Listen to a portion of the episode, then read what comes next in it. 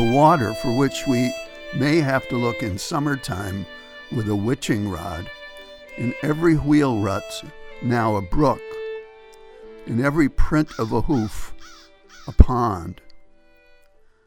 Be glad of water, but don't forget the lurking frost in the earth beneath that will steal forth after the sun is set and show on the water its crystal teeth.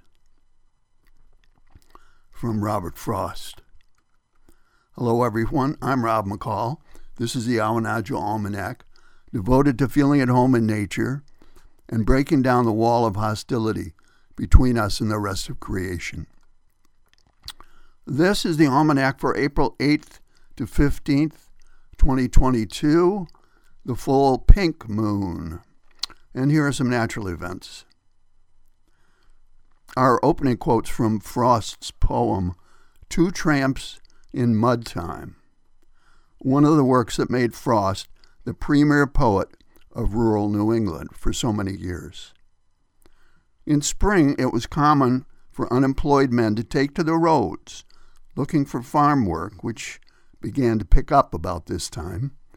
These tramps went on foot, a much surer way to travel the muddy roads in April than in a car or a buggy. When the frost leaves the ground, it turns the soil into something resembling maybe chocolate pudding, a sticky, gooey mess. I remember getting a big old international tractor stuck in a well known muddy spot at the end of a row in an orchard on the farm where I was employed. Well, this mud hole was well known, but not to me at the time, as I was brand new on the job.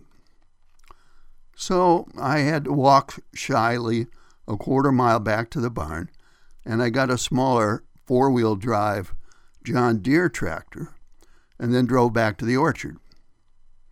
And I promptly got that one stuck too.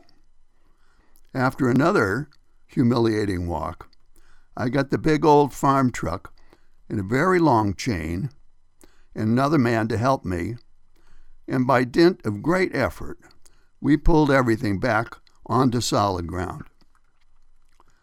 And needless to say, that mud hole was then well known to me, and I never got stuck there again. This spring has been memorably muddy so far. If you remember, we got a good deal of rain last fall after a long drought, and the ground was quite saturated when it froze up, virtually guaranteeing a muddy spring. So take comfort then. The drought is over for now. Here's a Field and Forest report. April can be a busy time for farmers and tradesmen. The month offers a pleasant window of opportunity between the end of winter and the beginning of blackfly season. A good time for outside work. Farmers and gardeners want to get on their land to prepare it for planting, but it's just too wet. So they tend their seedlings and their greenhouses. And really, what could be more delightful than a translucent green pea seedling waving its tendrils, seeking a place to take hold? The tradesmen inspect their tools, chat up prospective clients, trying to line up enough work, but not too much, for the months ahead. It helps to have a psychology degree as so many carpenters seem to. And meanwhile, the blue jays and woodpeckers are calling loudly. Crows are courting, feeding each other, cooing, strutting around. The dance of life. Here's a saltwater report. Living along the coast as we do, we're accustomed to some pretty posh pleasure boats hauled to and fro along the roads and moored in the harbor. But these pale when compared to the super yachts of the oligarchs.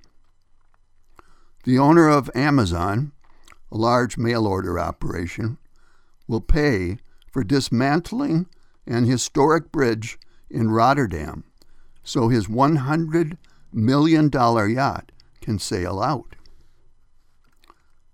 But that too pales in comparison to the $700 million yacht docked in Italy that likely belongs to the dictator of Russia, Vladimir the Vampire, who has drained the lifeblood out of his country and wants still more. And here's a rank opinion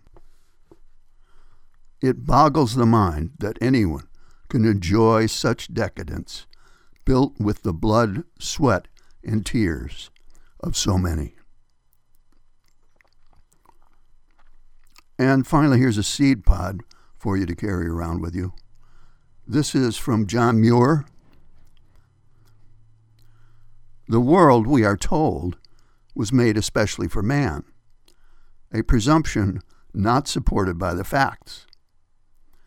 A numerous class of men are painfully astonished whenever they find anything, living or dead, in all God's universe, which they cannot eat or render in some way what they call useful to themselves. It never seems to occur to them that nature's object in making animals and plants might possibly be, first of all, the happiness of each one of them, not the creation of all for the happiness of one.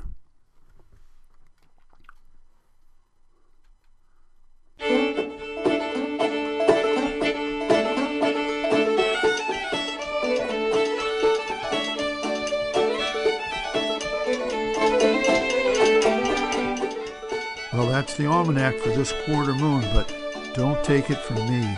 Go out and see for yourself.